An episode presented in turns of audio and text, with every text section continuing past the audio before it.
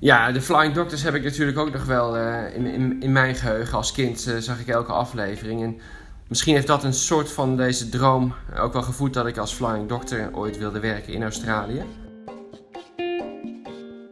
Meer dan 50% van onze patiënten is van Aboriginal afkomst. En dat terwijl er maar 30% van de populatie in, uh, in deze deelstaat van Aboriginal afkomst is. Dus daaraan zie je al wel dat zij een oververtegenwoordiging in het ziekenhuis hebben en een, eh, een hoge ziektelast. In Adelaide was ik soms gewend om 10, 20 ambulances voor de deur van de eerste hulp te zien staan. En sommige ambulances stonden daar meer dan 24 uur voor de deur van de eerste hulp te wachten tot ze hun patiënt konden afleveren. Een groot aantal Nederlandse artsen werkt een bepaalde periode van hun leven in het buitenland. Ik wil weten, wat drijft deze mensen over de grens? En waar lopen ze tegenaan? Ik ben Danka Stuiver, huisarts op Aruba en columnist. In samenwerking met het Medisch Contact zal ik in deze podcastserie Nederlandse artsen interviewen die wonen en werken in het buitenland. We gaan het hebben over hun persoonlijke overwegingen, hun belevenissen en over de positieve en negatieve kanten van hun vertrek. Weg bij familie en vrienden, weg uit de comfortzone, over de grens naar een onbekend land met een andere cultuur en taal en een ander zorgstelsel. Vandaag ga ik vanuit Aruba via Zoom in gesprek met Guido Jansen. Hij volgde de opleiding tot anesthesist in Leiden en daarop volgend werd hij anesthesist-intensivist in het onvergeten Amsterdam. Daar werkte hij ook als chef de kliniek, totdat hij mede dankzij zijn reislustige vrouw de koffers pakte en samen vertrokken ze naar Australië. Guido, welkom. Dankjewel, Danka.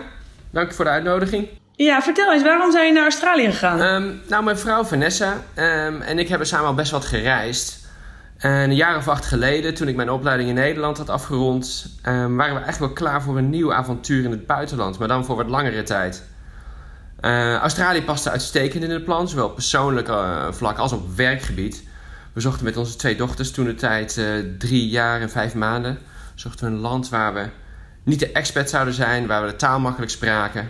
En ook sprak het klimaat, de rust, de ruimte en de prachtige natuur van Australië ons wel aan toen we er aan waren gekomen, bleek het wel een enorme overgang, eerlijk gezegd. Van een appartementje in Amsterdam, in Hartje Amsterdam, naar een uh, vrijstaande woning met een lap grond. Bovenop een heuvel in, uh, in uh, rural Queensland in Australië. Ja, dat kan ik me zeker voorstellen. Jij begon um, te werken als een soort flying doctor in, in Queensland. waar je de acute pre-hospitale zorg verleende en ook het transport van patiënten tussen ziekenhuizen. Ik denk dat een best een groot deel van de luisteraars de gelijknamige Australische tv-serie nog wel uh, kan herinneren. Dus wellicht hebben de meeste mensen wel een voorstelling bij de Flying Doctors. Maar vertel eens, hoe was dat uh, voor jou? Ja, de Flying Doctors heb ik natuurlijk ook nog wel uh, in, in, in, mijn geheugen. Als kind zag ik elke aflevering. En misschien heeft dat een soort van deze droom ook wel gevoed dat ik als Flying Doctor ooit wilde werken in Australië. Mhm. En het bleek ook een ontzettend mooie ervaring. Het was weliswaar weg uit de veilige ziekenhuisomgeving. Maar ik moet zeggen, ik was vrij ervaren met mijn achtergrond in Nederland. En daarentegen, de, de collega's uit Australië waren merendeel opleidingsassistenten uit de critical care specialismen zoals uh, spoedeisende hulp, anesthesie en intensive care. Um, dus ik voelde over het algemeen um, vrij ontspannen gedurende de meeste missies. Alhoewel de prehospitale traumazorg voor mij nieuw was. Het was um, uitdagend. Zeker als je met de helikopter naar ongevallen ging. En heel vaak naar kleine kliniekjes. Eh, met vaak ontzettend zieke mensen die, die meer zorg nodig hadden dan ze uiteraard in die kliniekjes konden krijgen. En het was mm-hmm. weliswaar een groot contrast met de prachtige omgeving waar we in vlogen. Ik vloog met name met de helikopter daar rond uh, over witte stranden, azuurblauwe zee. Achtergrond van prachtige natuurgebieden met regenwouden. En ik kan een voorbeeld geven van, van dat contrast met een casus die me is bijgebleven. was een melding van een zevenjarig meisje verdronken in een meer uh, op een eiland voor de kust van, uh, van Brisbane. Dat is niet zo ver van de Sunshine Coast af waar we toen woonden. En daar kwam eigenlijk alles samen van wat we hadden geleerd in de, in, voor dat vak. In de zin van logistiek, medisch handelen, emotioneel, van alles kwam samen. Dus het verhaal was dat meisje was verdronken in een meer gevonden met haar gezicht onder water eigenlijk. Reanimatie was in gang. Dat was het enige wat we wisten toen we op pad gingen. Ehm, in het kwartiertje voorbereidingstijd dat we, dat we hadden, waren we ons natuurlijk voorbereid aan het bereiden op de medische casus, maar ook op hoe we eigenlijk op dat eilandje zouden komen, want de piloot was niet zeker of die kon landen. Dus we moesten mogelijk met een kabel naar beneden winchen dat eiland op. Dus daar waren we ook mee bezig. Uiteindelijk kon de piloot gelukkig een plekje vinden, maar we moesten een zogenaamde hot unload doen met de rotoren draaiend, omdat hij de helikopter niet uit kon zetten met het gevaar voor het wassende water en, de, en het, mulle zand. Um, toen we bij dat meisje aankwamen, bleek ze gelukkig weer een hartslag te hebben, maar een zwakke ademhaling. Ze was nog buiten bewustzijn. Dus daar hebben we zeg maar onder de schaduw van een parasol, in een, om de felle zon te vermijden, het meisje geïntubeerd en uiteindelijk uh, voorbereid voor transport naar het kinderziekenhuis. Jeetje. En dat terwijl ook nog op de achtergrond uh, het lawaai van een helikopter van een televisieploeg boven ons cirkelde. Um, kwam eigenlijk inderdaad oh. alles samen wat je, wat je soort van kan bedenken aan uitdagingen in het prehospitale veld. En gelukkig kon ik een paar dagen later op televisie ook zien dat het meisje eigenlijk restloos was genezen. Na een paar dagen op de, op de intensive oh, care. Ja, dus dat, dat was. Ja, want het lijkt me ook. Het, lijkt me een soort van bijna een beetje heroïsch eh, als je, als je zo aan het werk bent. Voelt dat ook zo? Op, in sommige gevallen voelt dat zeker zo, ja. En mensen zijn vaak dolblij om, uh, om ons te zien. Omdat ze vaak werken met mensen als bystander en professionele hulp vaak lang op zich laat wachten. En dat is in, in scherp contrast ook met Nederland, waar je gewend bent dat de ambulance met een normtijd van 15 minuten aankomt rijden. Maar hier in Australië, in sommige gebieden, moeten ernstig gewonde of zieke patiënten soms uren wachten op professionele hulp. Dat is een groot contrast. Dus daarom is die blijdschap ook des te groter als een professioneel team aankomt. En dat voel je ook soms zo, ja, zoals je inderdaad uh, soms als team daar aankomt en here I come to save the day. En dat gevoel, maar goed, tegelijkertijd moet je wel professioneel blijven en dat natuurlijk niet zo uh, uh, uiten naar de uh, patiënt en hun familie. En je moet natuurlijk gewoon werken met de beste zorg voor de patiënt in gedachten. Ja, snap ik.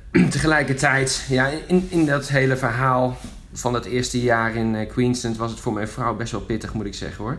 Zeker in het begin. We hadden natuurlijk geen familie en vrienden in de buurt. we kwamen aan met twee kleine meisjes. De eerste twee maanden hadden we geen internet. En we woonden in een nieuw huis met de buren die we nauwelijks konden zien. Dus het was vaak geïsoleerd voor, uh, voor Vanessa. Dat was wel moeilijk. Ja, ik kan me voorstellen, zeker met...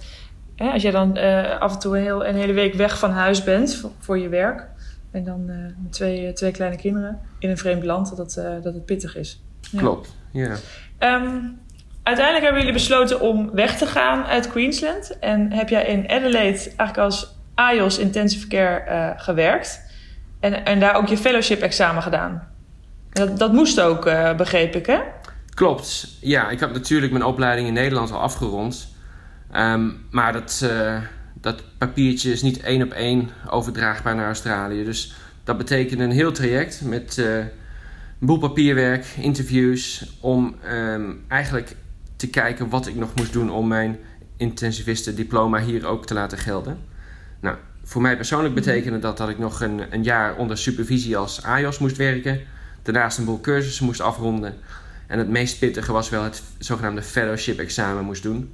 En al met al heeft dat heel veel energie, heel veel tijd. En uh, ook, ook uh, energie van mijn familie gevergd om dat, om dat door te maken. Het was wel een les in nederigheid om weer uiteindelijk een jaar of twee à drie als artsassistent te werken. Nadat ik natuurlijk in Nederland al als specialist een poosje had gewerkt. En bovendien had ik die tijd ook nodig om aan de Australische, met name examenstijl aan te passen en, daaraan te wennen. En uh, uiteindelijk heb ik anderhalf jaar zo'n beetje fulltime naast mijn werk uh, gestudeerd om dat examen uh, te kunnen halen. En dat is uiteindelijk gelukkig gelukt. En dat was de grootste barrière die we eigenlijk met z'n allen als familie hebben overwonnen. Ja, en ik, ik begrijp daaruit wel dat omdat jullie natuurlijk toen zijn vertrokken uit Queensland en uh, dat jij al die tijd als AIOS uh, natuurlijk de opleiding daar weer opnieuw hebt moeten doen. Dat is best een. Uh, heb je, dus vraagt best wel wat van je hè, en, van je gezin. Dus da daaruit spreekt wel dat jullie het wel heel graag in, in, in Australië wilden blijven. Um, klopt dat? Ja, ja dat, dat klopt. Dat wisten we eigenlijk aan het begin ook nog niet toen we naar Australië kwamen. Want ons doel initieel was, nou misschien blijven we één, twee jaar.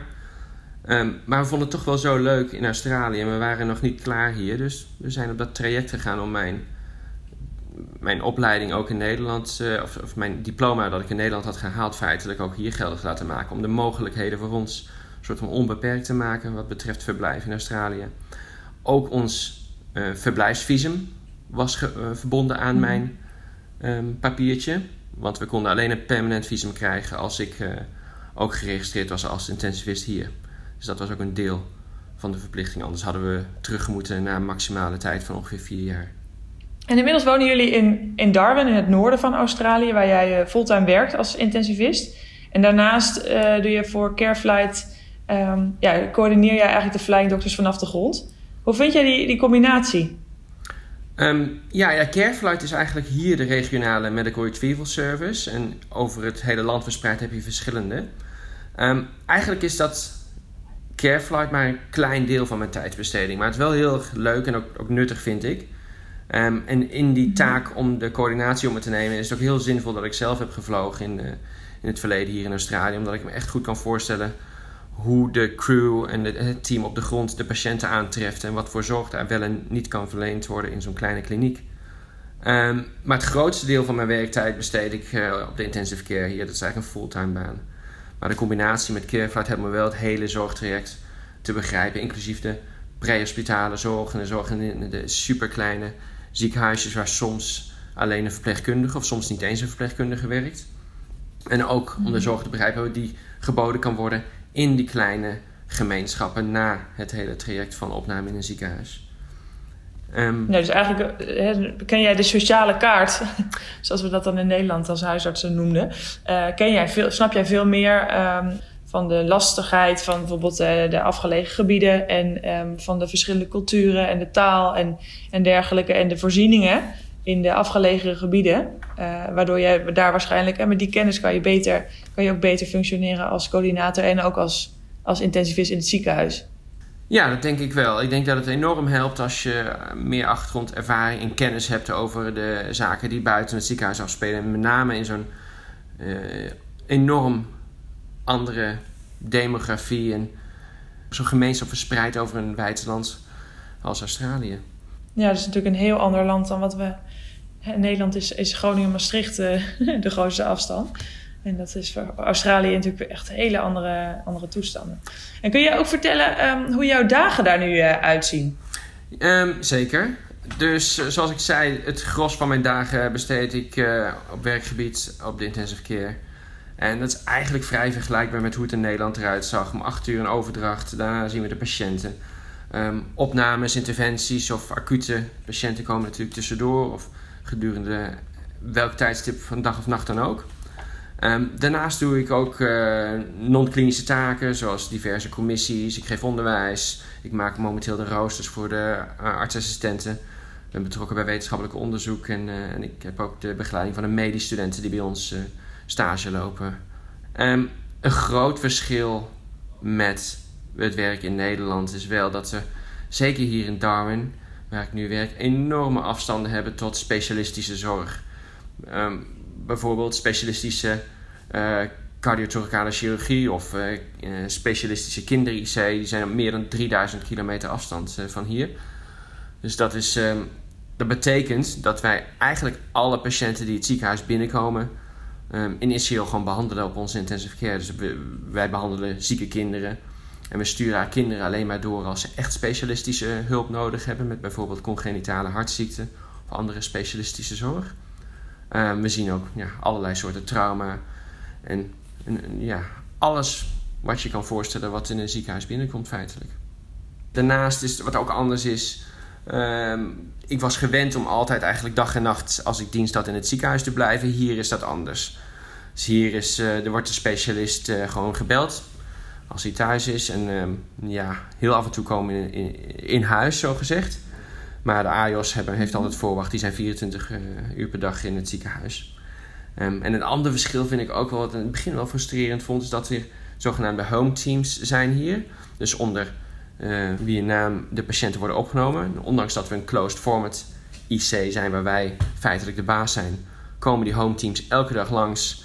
Um, onderzoeken ze de patiënt, uh, schrijven ze hun eigen notities over van die dag En wat in het chill ook vaak gebeurt, is dat ze daarna gewoon weer de deur uitlopen en hun notities achterlaten. voor jou eh, om te lezen wat hun advies is. Dus tegenwoordig eh, probeer ik ze wel in de kraag te vatten als ze de deur uitlopen. Om gewoon even persoonlijk te bespreken wat hun eh, gedachten zijn. Maar ehm, de beslissing ligt uiteindelijk net als in Nederland in een closed form systeem bij de intensivist. Ja, dus dat is wel een heel ander ander systeem dan in Nederland. Dus die home teams is misschien goed voor de luisteraar om te begrijpen. Dat is eigenlijk een specialist van een ander specialisme. Bijvoorbeeld een chirurg of een internist. Die komt dan op de intensive care naar een patiënt die op hun naam eigenlijk is opgenomen. En laat een advies achter. En jij bent vervolgens het kapitein op het schip. Dus jij kan kijken of je iets met dat advies doet, ja of nee. Maar ik kan me voorstellen dat het natuurlijk fijn is als je dan uh, in een soort mini-MDO eh, um, kan zeggen: joh, uh, wat vinden jullie en wat vinden wij en wat, hoe gaan we verder? In plaats van dat je dat moet lezen van een papiertje. Dat snap ik wel, ja. Ja, klopt. En dan moet ik zeggen, in Darwin nu vind ik dat wel erg meevallen hoor. Maar in andere ziekenhuizen waar ik eerder heb gewerkt hier in Australië, vond ik dat wat extremer, waarbij er veel minder persoonlijk contact was tussen de, tussen de teams. Guido, zijn er nog andere opvallende verschillen tussen eh, Nederland en Australië, of het ziekenhuis waar jij nu werkt, uh, op de werkvloer? Ja, dat, de eerste keer dat ik in het ziekenhuis kwam te werken, viel mij zeker op dat er geen enkele witte jas wordt gedragen. Dus de artsen um, dragen wat ze uh, zogezegd noemen formals. Oftewel, de heren dragen een blouse met een pantalon en nette schoenen. En de dames dragen vaak een jurk. Um, en dan de dames hebben vaak geen zakken in een jurk, dus die zie je ook nog met een handig tasje lopen voor de stethoscoop en andere papieren en pennen. Um, dus ja, dat is een enorm, enorm andere gezicht. En in de IC werken vaak ook wel mensen in, een, in scrubs, zo gezegd. De, de, met name de artsassistenten. Je zei net al dat uh, Australië ook een heel mooi land is en dat het uh, natuurlijk uh, qua vrije tijdbesteding heel veel biedt. Maar hoe vind jij de werkdruk en, en, en de werk-privé-balans in het ziekenhuis? Nou, ik vind hem uitstekend, moet ik zeggen. Fulltime hier in Australië is 38 uur per week. Um, elk extra uur dat je werkt kun je dan ook declareren als overtijd. Als, als extra tijd, als overtime. Um, en waar ik gewend was in Nederland uh, uh, 48 uur in de week te werken voor een normale fulltime baan. En daarnaast, um, vergelijkbaar met David Boerwinkel uh, vertelde in jouw podcast in Nieuw-Zeeland, is dat wij ook ongeveer 30% van onze tijd um, puur administratietijd hebben. Dus in die tijd kunnen we al dat extra werk doen wat ik eerder had genoemd, zoals commissiewerk in het onderwijs en dergelijke. Um, en deze podcast ja. nemen we nu oh. ook op in de basentijd. dus ja. dat soort dingen kan ook. Ik vind het wel op, ja, opvallend dat ik inderdaad een, uh, de, de orthopeet in Schotland was ook de podcast in de basentijd, de MDL-arts in Nieuw-Zeeland en nu jij. Dat dat toch iedere keer uh, een beetje dezelfde, dezelfde setting lijkt te zijn. ja. Um, er zitten dus ook wel wat ja, wat overeenkomsten in, uh, in manier van, uh, van, van, zorg, van zorgverlenen en van het zorgstelsel, denk ik. Um, tussen Australië en Nieuw-Zeeland. Kun jij ook iets meer vertellen over uh, het zorgstelsel in Australië? Um, Australië heeft een uh, vergelijkbaar publiek stelsel, een groot publiek stelsel. Uh, wat met name wordt betaald uit de inkomstenbelasting, wat vroeger bij ons het ziekenfonds was. Wel zijn er relatief lange wachtlijsten. Um, wat ook wel vergelijkbaar is met wat ik eerder hoorde uit Nieuw-Zeeland, volgens mij. En de huisartsen hier hebben bijvoorbeeld veel te maken met gevolgen ervan, met veel chronische pijn, doordat mensen soms jarenlang moeten wachten op een vervanging van een heup of een knie. Um, ook is een verschil dat er geen verwachting is dat de huisartsen s'avonds, s'nachts of in het weekend uh, dienst hebben. Dus er zijn veel mensen met al dan niet echt acute klachten, maar in ieder geval die s'avonds, s'nachts en in het weekend gewoon naar de spoedeisende hulp gaan met hun klachten. Als gevolg zijn de spoedeisende hulpen weer extreem overbelast. Um, een voorbeeld daarvan is dat heel veel ziekenhuizen te maken hebben met ambulances die voor de deur staan te wachten. Dat heet dan rampen. En in Adelaide was ik soms gewend om 10, 20 ambulances voor de deur van de eerste hulp te zien staan. En sommige ambulances stonden daar meer dan 24 uur voor de deur van de eerste hulp te wachten tot ze hun patiënt konden afleveren. Um, hier in Darwin, ja, dat, is, dat vond ik echt een extreem verschil. Hier in Darwin hebben, we, niet, hebben we niet zoveel ambulances uh, beschikbaar, dus dat is, uh, dat is niet mogelijk. Dus alle patiënten worden gewoon de eerste hulp binnengebracht. En dat betekent dat hier vaak alles, of een aantal spoedeisende hulpkamers dubbel bezet zijn, die eigenlijk bedoeld zijn voor, voor één patiënt. Ehm, dus dat zijn... Ja, dan liggen er twee patiënten op de SCH in dezelfde kamer. Klopt, ja. Is dat niet privacy technisch uh, lastig? Um, ja, dat kun je wel vinden, maar anderzijds is er uh, volgens nog geen andere oplossing, omdat het, uh, het ziekenhuis waar ik werk het enige publieke ziekenhuis is in 1500 kilometer omtrek. En er is geen andere eerste hulp. Ja. En zoals gezegd, de ambulances moeten rijden. Dus um, nee, er is geen andere oplossing voorhanden op dit moment. En dat is natuurlijk meer iets voor de langere termijn om daar een oplossing voor te vinden. En dat zal meer politiek, uh, uh, aan de politiek zijn, vrees ik. Um, ja, en, en naast het publiekstelsel heb je ook een, een privaat systeem. Ja, hè? klopt. En dat vond ik wel heel opvallend hoe dat in elkaar zit. Dat, en daar heb ik nog steeds vraagtekens bij hoe dat nou uh, uit kan feitelijk. Want er gaat zo enorm veel geld in om. En dat is in tegenstelling tot wat ik soms zie in Nederland, maar het is een volledig aanbod van zorg hier in Australië, wat ook uh, in het private systeem wordt aangeboden. Dus ook uh, cardiothoracale chirurgie, echt alle zorg die je kan voorstellen, ook spoedeisende hulp, wordt ook via private ziekenhuizen aangeboden. Um, je kan daar eigenlijk alleen terecht als je extra privé verzekerd bent. Dus daar zijn de wachtlijsten wel korter en krijg je wel binnen weken mogelijk een, een knie- of een heupvervanging. Um, maar dat kost je dan ook een heleboel geld aan extra verzekering. Um, en dat zie ik ook wel met ja. collega-specialisten die in die ziekenhuizen werken. Dat die daar ontzettend veel geld in korte tijd mee kunnen verdienen. Dus ik vraag me af eigenlijk hoe de, al dat geld, waar dat geld eigenlijk vandaan komt feitelijk. Dat is heel bijzonder om te zien. En heb je ook in de pri private systemen ook gewoon een compleet verzorgde intensive care? Klopt, ja, zeker. Um, hm. En zoals gezegd, dat gaat uh, voor uh, electieve chirurgie, maar dat is ook voor, uh, voor spoedeisende zaken en onverwachte opnames. Um, en zoals in Darwin wil ik zeggen, er is wel een privéziekenhuis, maar dit ziekenhuis, dit privéziekenhuis biedt dan niet de volledige zorg aan. Maar in de rest van het land, in de stedelijke gebieden, vind je alle zorg dubbel, zeg maar, privaat en, uh, en publiek. Heb jij nou het idee dat, behalve dat mensen dan eerder aan de beurt zijn, hè, dat, dat is, kan natuurlijk een belangrijke reden zijn om naar een privaat systeem of een privaat ziekenhuis te gaan, zijn er ook andere voordelen te noemen? Zijn de dokters er beter of zijn er ja, is, ja dat, dat vraag ik me af. Is, nou, is, er, is de kwaliteit van zorg ook echt daar beter, denk je? Um, ik vind het moeilijk om daar een definitief oordeel over te vellen, maar ik kan natuurlijk wel mijn persoonlijke visie erop geven. In feite zijn de artsen hetzelfde, want de artsen die in de privéziekenhuizen werken, werken over het algemeen ook uh, gedeeld in de publieke ziekenhuizen. Um, wel is het zo dat de patiënten mogen kiezen welke specialist ze behandelt in het privéziekenhuis. In het publieke ziekenhuis heb je niks te kiezen wat dat betreft. Um, ik denk de zorg die veel geboden wordt, um, dus die vaak voorkomt, is prima in een privéziekenhuis. En de, de verpleegkundige zorg en de, en de zorg op de afdelingen is, is misschien iets beter. Je hebt privékamers in, in plaats van vierpersoonskamers, dat soort dingen. Maar puur de medische zorg is vergelijkbaar of soms misschien een beetje onder de maat. Want de richtlijnen die opgesteld worden voor de landelijke, of de landelijke richtlijnen die opgesteld worden, gelden niet altijd voor de privéziekenhuizen. Dus dat vind ik ook wel een bijzonder aspect ervan. Wat zijn dan gezondheidsproblemen die je ziet in Australië en, en ook specifiek op, uh, op de intensive care? Ja, nou ja, Australië in het algemeen, eh, als je het vergelijkt met Nederland, zie je natuurlijk de reguliere zorg, maar daarnaast meer huidkanker. En in mijn beleving ook wel meer drank- en, en drugs-gerelateerde problemen. Met name metamfetamine is een groot probleem eh, over heel Australië. Um, met eraan gerelateerd of niet gerelateerd ook veel geestelijke gezondheidsproblemen. Um. Specifiek voor intensive care verschilt dat wel per deelstaat.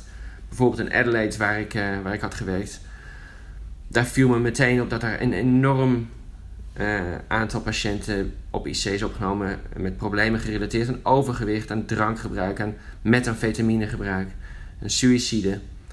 Um, hier in Darwin heb je een heel ander aanbod weer. Veel minder drugsproblematiek wat dat betreft. Uh, veel minder overgewicht. En zoals gezegd, door de enorme afstanden van meer dan 3000 kilometer tot Sydney, Melbourne en Brisbane en al de andere grote steden, zien we eigenlijk alles. Dus in onze intensive care zien we trauma, kinderen, tropische ziekten, want we zitten hier in de tropen. Um, en daarmee mhm. gerelateerd ook van alles weird en wonderful wat je maar kan tegenkomen. Um, en daarnaast, wat heel, heel bijzonder is, denk ik, aan deze regio hier, is dat we meer dan 50% van onze patiënten is van Aboriginal afkomst. En dat terwijl er maar 30% van de populatie in, uh, in deze deelstaat uh, van Aboriginal afkomst is. Dus daaraan zie je al wel dat zij een, oververtegenwoordiging in het ziekenhuis hebben en een, eh, een hoge ziektelast. Hoe komt dat, denk je? Um, jij kan er iets meer over vertellen hoe ik dat zie. Ik denk dat het heel complex is, maar vele Aboriginal communities en gemeenschappen hebben allemaal eigen taal en eigen cultuur. Um, en dat, neemt ook met zich, brengt, dat brengt met zich mee dat ze eigen zienswijzes hebben op gezondheid, op geneeskunde. Uh, ze hebben uh, lokale uh, geneesheren. Um, dus het is een soort van historisch-cultureel versus de westerse geneeskunde. En daarnaast is er ook mhm. diep geworteld wantrouwen bij sommige uh, Aboriginal mensen vanwege dus eigenlijk de recente historie ook, waarbij het eigenlijk vanuit overheidswegen uh, werd er alles aan gedaan om proberen de Aboriginal bevolking te laten assimileren. En tot op vrij recente, uh, tot de vrij recente geschiedenis in de jaren 70 werden Aboriginal kinderen bij hun families weggehaald om ze in blanke gezinnen te laten opgroeien. En dat zie je nog steeds door sijpelen in de huidige generaties, wat voor enorme trauma's dat heeft opgeleverd. Opgeleverd. Um, en eh, ik denk ook net als, als de Maori-gemeenschap die eerder besproken was in Nieuw-Zeeland, is er een lagere sociaal-economische status over het algemeen. En zoals gezegd, minder kennis van gezondheid, meer armoede, meer stress, meer drugs- en alcoholmisbruik. Um, kwetsbare gezinnen, en waar dan ook weer kwetsbare gezinnen uit, uh, sorry, kinderen uit voorkomen. En als voorbeeld wat dat betekent voor onze patiëntengroep op de IC, is dat ik ontzettend veel Aboriginal mensen zie die in hun dertiger jaren zijn, en soms zelfs nog in hun twintiger jaren, met ernstig of eindstadium COPD, met hartfalen, veel patiënten met nierfalen. Um, en sommigen zijn al in de, zoals ze zeggen, in de dertig en al meerdere hartklepvervangingen gehad. En dat heeft dan weer te maken met de rheumatische hartziekte, met uh, de, de, kinderinfecties die we eigenlijk in Nederland nooit meer zien. Dus ja, het is, een, het is maar een voorbeeld van de enorme gezondheidsproblematiek die hier heerst. Als ik het zo hoor, um, heb je bij de behandeling van Aboriginal patiënten dus niet alleen te maken met een taalbarrière. Want ik begrijp dat ook iedere uh, populatie weer een andere taal heeft. Uh, maar ook een, een zekere culturele barrière. Hoe, dat lijkt me ook wel weer heel moeilijk om dan aan te voelen van wat er, um, wat er verwacht wordt van jou en, en, ja, bijvoorbeeld de hulpvraag is. Vind, jij, merk je dat ook? Ja, dat klopt. Het is, het is machtig interessant, maar ontzettend moeilijk. En zelfs de mensen die hier al tientallen jaren wonen en werken, eh, die vinden het moeilijk om te doorgronden bij bepaalde uh, gemeenschappen wat het nou de beste manier is om met de, met de mensen in gesprek te gaan. Uh, er is inderdaad, zoals je zei, een veelheid aan verschillende culturen. En soms heb je in één gemeenschap een tien, twintigtal verschillende talen die worden gesproken. er is ook een hele andere wijze van communicatie. Afgezien van de taal is het ook veel meer non-verbaal. En anderzijds ook veel meer storytelling, zoals dat ze vertellen. Dus indirect een verhaal vertellen en dan in dat verhaal een boodschap brengen. En het is vaak heel mhm. ongepast om directe vragen te stellen, om oogcontact te maken. Um, om maar een paar voorbeelden te, noemen in de communicatie met, uh, met veel Aboriginal mensen. En nou geldt het ook weer niet voor alle Aboriginal mensen. Dus je moet ook weer tegelijkertijd vragen, of soms aanvoelen, maar vragen werkt meestal het beste. Hoe je mensen kan, beste kan benaderen. Of hoe je sommige mensen moet, moet aanspreken. Want je kunt mensen ook enorm beledigen als je de verkeerde aanspreektitel uh, gebruikt. Of als je de, niet, de, niet de goede omgangsvormen gebruikt. Um, ja. Dus dat heeft enorme invloed op verwachtingen, zowel van de patiënten als van de dokter. Um, en de rol van de dokter is niet altijd duidelijk voor, voor hun. En het is aan het eind van een gesprek soms toch wel lastig van of we elkaar nou eigenlijk wel goed begrepen hebben. Ondanks dat we wel met elkaar gepraat hebben, hebben we elkaar nou eigenlijk goed begrepen. En dat zie je in het ziekenhuis brede zin en ook op de intensive care vaak. Als patiënten ook maar iets beter zijn en ze zelf weer kunnen, kunnen lopen of misschien door een familielid in een rolstoel uh, vervoerd kunnen worden, dat ze vaak het ziekenhuis verlaten en zichzelf ontslaan, zoals we noemen, tegen medisch advies in. Maar tegelijkertijd kun je je afvragen of zij überhaupt dat medische advies ooit begrepen hebben. Um, en wat je ook ja. ziet is dat patiënten hun medicatie niet innemen. En dat is ook de vraag of ze nou eigenlijk überhaupt hebben begrepen waarom die medicatie voorgeschreven is. En in het verlengde daarvan zie je dus een heleboel ziektes die verwaarloosd zijn doordat ze jarenlang geen medicatie gebruiken. Of dat we ext uiteindelijk extreme van, van ziekteuitingen um, op de eerste hulp en op de IC zien, omdat het niet behandeld is door onbegrip of andere oorzaken. Klinkt in ieder geval als een hele interessante functie die, uh, die je nu hebt. En ook als zeker een, een, een, waardevolle aanvulling eigenlijk op, um, op jouw werk als intensivist. Um, de vraag die ik altijd stel in de podcast, vergelijkbaar met in, vergelijk, in vergelijk met Nederland, wat verdien jij daar nu? Um, nou, een hele goede boterham. Um, als flying doctor en als AIOS verdiende ik een salaris wat vergelijkbaar was met het startsalaris van een uh, medisch specialist. En dat had ook wel wat te maken met, uh, met toeslagen zoals, oh, zoals extra tijd en overtime. Um, en nu als intensivist uh, verdien ik omgerekend ongeveer 14.000 euro netto per maand. Um, het basissalaris is ongeveer de helft daarvan. Maar door allerlei toeslagen en extra's um, ja, verdubbelt dat. Um, daarentegen zijn sommige kosten van het levensonderhoud onderhoud wel hoger. Zoals het huurhuis wat wij hebben eh, kost ons ongeveer 2.500 euro per maand. Ook de boodschappen zijn duurder en die zijn ook onderhevig aan als er een overstroming is of een andere oorzaak waardoor de boodschappen niet aangeleverd kunnen worden aan de rest van het land. Dan worden ze twee keer zo duur. Dus dat kan soms ook nog eens extra duur zijn. Um, we betalen wat we in Nederland niet deden voor de school van onze kinderen. Ze gaan nu naar een private school wat ons uh, 7000 euro per kind per jaar kost. Maar daarentegen zijn luxe producten zoals auto's, ook de benzine en, en andere luxe producten zijn allemaal weer goedkoper. Jij noemde net al toen jullie naar Australië gingen, toen uh, hadden jullie twee uh, jonge dochters. Maar jullie hebben eigenlijk sinds jullie tijd in Australië de verdubbelaar ingezet. Vertel eens. Ja, dat, uh, dat klopt. We hebben nu vier kinderen. Dus onze dochters zijn nu 9 en 7 en we hebben twee zoons gekregen ook. Die zijn nu 5 en 2. En wat we onszelf ook wel bedacht hebben, waarschijnlijk hadden we niet eens zoveel kinderen gekregen als we in Nederland in Amsterdam waren blijven wonen. Maar hier hebben we de ruimte. Uh, en sinds we in Australië zijn, is het leven ook veel meer gericht op het familieleven. Dus dat heeft misschien uh, wel bijgedragen aan het feit dat we dachten, nou, misschien een totaal van vier uh, ons beter uit. En dat is ook het heerlijke aan Australië, moet ik zeggen. Het buitenleven. We eten altijd buiten, dus van ontbijt tot avondeten altijd buiten. De kinderen liggen elke dag in het zwembad en wij bijna elke dag ook. Um, buiten sporten. Ik, uh, ik geef hier bijvoorbeeld keeperstraining en het lokale voetbalteam. de kinderen starten volgende week met hun voetbalseizoen. die ga ik ook weer trainen. Ik fiets veel. En ook gaan we vaak naar buiten om te eten. Niet alleen bij ons thuis, maar ook picknicken aan zee met prachtige zonsondergangen.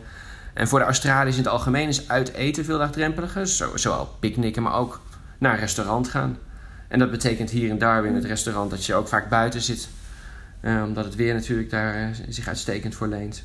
En bovendien wat me opviel toen ik in Australië kwam is dat er op alle plekken waar ik kom eigenlijk uitstekende voorzieningen voor kinderen zijn. Heel veel speeltuinen die allemaal goed verzorgd zijn en, en goed onderhouden.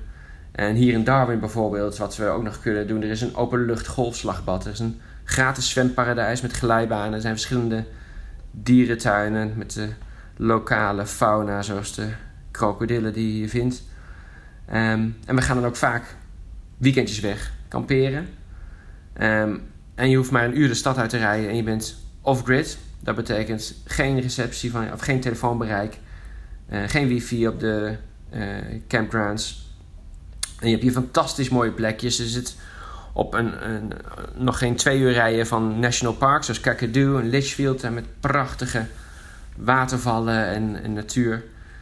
Um, en dat is natuurlijk wel een extra pluspunt van de regio hier. en in de, tussentijd heeft COVID wat dat betreft wel een beetje roet in het eten gegooid. Omdat je als extra bestemming ook nog Azië om de hoek hebt liggen. Bali is bijvoorbeeld maar 2,5 uur vliegen. Dus dat is een, een, favoriete bestemming van veel Australiërs over het algemeen. Maar dat is dus de laatste twee jaar uh, dicht gebleven. Maar wellicht. Nou, het klinkt wel uh, als, een, uh, als een droom om daar, om daar te wonen en ook om daar op te groeien. En ik, voor, voor de kinderen is in ieder geval heel veel te doen. En inderdaad heel veel lekker buiten zijn. Dat, ik vind het grappig om te horen dat je, denkt dat je misschien in, in Nederland niet zoveel kinderen had gekregen. Maar in Australië zie je ook wel vaak grotere gezinnen, is mijn, mijn idee. Klopt dat? Um, dat verschilt per regio is mij opgevallen. De eerste plek waar we wonen in Queensland, daar zag ik inderdaad heel veel grote gezinnen. Van ja, 7, 8 kinderen was niet abnormaal. Maar in de stedelijke gebieden, zoals Adelaide waar we wonen en ook hier in Darwin, zie ik dat niet zoveel. Dus daar is, ik weet niet wat de norm is, maar twee, drie kinderen of soms één. Dat is nee, eigenlijk net als in Nederland, denk ik, dat dat heel normaal is. En wat zijn jullie plannen voor de toekomst? Goeie vraag. Um, die vraag stellen we onszelf ook regelmatig. We hebben er nog geen antwoord op, eerlijk gezegd. Maar voorlopig zitten we nog even hier. Dat betekent ja, voorlopig de komende jaar, jaren. Um, maar langer mhm. termijn denken we dat we wel mogelijk weer terug willen naar Nederland we gaan voor de eerste keer in zeven jaar terug naar Nederland dit jaar. Dus dat is uh, voor ons wel een goede, goede raadgever, denk ik, hoe we het in Nederland weer vinden. Um, en de kinderen hebben inmiddels een dubbel paspoort, maar die zouden we wel graag de Nederlandse cultuur ook meegeven. Um, en voor mij persoonlijk zoek ik dan wel een uitdagende baan, want uh, we hebben het een beetje over gehad wat ik hier doe. En ik hoop toch wel een uitdagende baan in Nederland dan ook te vinden. Liefst een combinatie van wat ik nu ook doe met, uh, met prehospitale zorg en veelzijdige intensive care. Ja, maar dat uh, gaat misschien nog een beetje lastig zijn om in Nederland te vinden wat je nu, wat je nu hebt aan uitdaging. Uh, maar goed. Um, als laatste wil ik je vragen, wat zou jij een collega willen adviseren die overweegt om in Australië te gaan wonen en werken?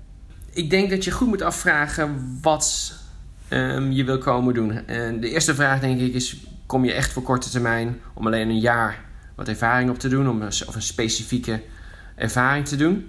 Of heb je het idee dat je voor langere termijn wil komen? Korte termijn is denk ik over het algemeen wat eenvoudiger, hoewel het ook nog wel heel wat papierwerk uh, oplevert.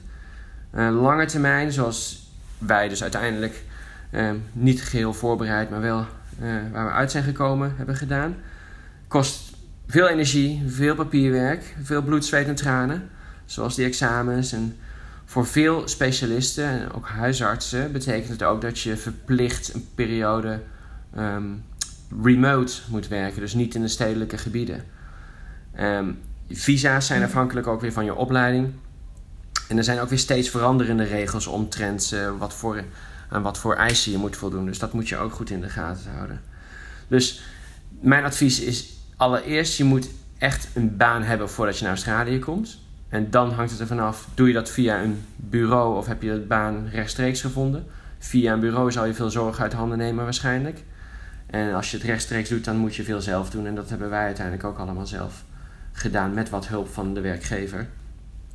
Um, mocht je eenmaal hier zitten, dan is het geen punt om je Nederlandse registratie bij te houden. Um, dat kun je gewoon via de, de website doen met al je ervaringen mm -hmm. in het buitenland. Um, maar je moet wel voorbereid zijn natuurlijk. En dat, dat, neem ik aan dat de mensen ook wel doen voordat ze naar het buitenland gaan. Dat je je familie en vrienden mogelijk mist. En dat je wat wij niet zo hadden voorbereid, maar wat we wel merken, is dat we nu in een soort spagaat zitten. Wij zullen altijd waarschijnlijk als volwassenen in ieder geval, onze kinderen misschien niet zozeer, maar als volwassenen het land missen waar we niet wonen. En nu missen we Nederland. En als we in Nederland weer gaan wonen, dan heb ik geen twijfel dat we Australië gaan missen. Dus dat zal waarschijnlijk voor Vanessa en mij de rest van ons leven blijven gelden. En afgezien daarvan is het wel echt een prachtig land. En zoals gezegd, het buitenleven, een rustiger leven- en werktempo. Tropische omgeving met veel zon. Dat maakt je toch wel een stuk vrolijker. Mooi, dankjewel Guido. Graag gedaan, dank je.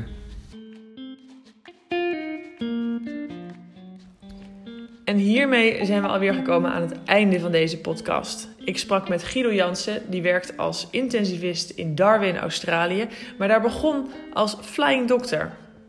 De volgende keer ga ik in gesprek met Nicole Oldestam en zij werkt als hematoloog in Suriname.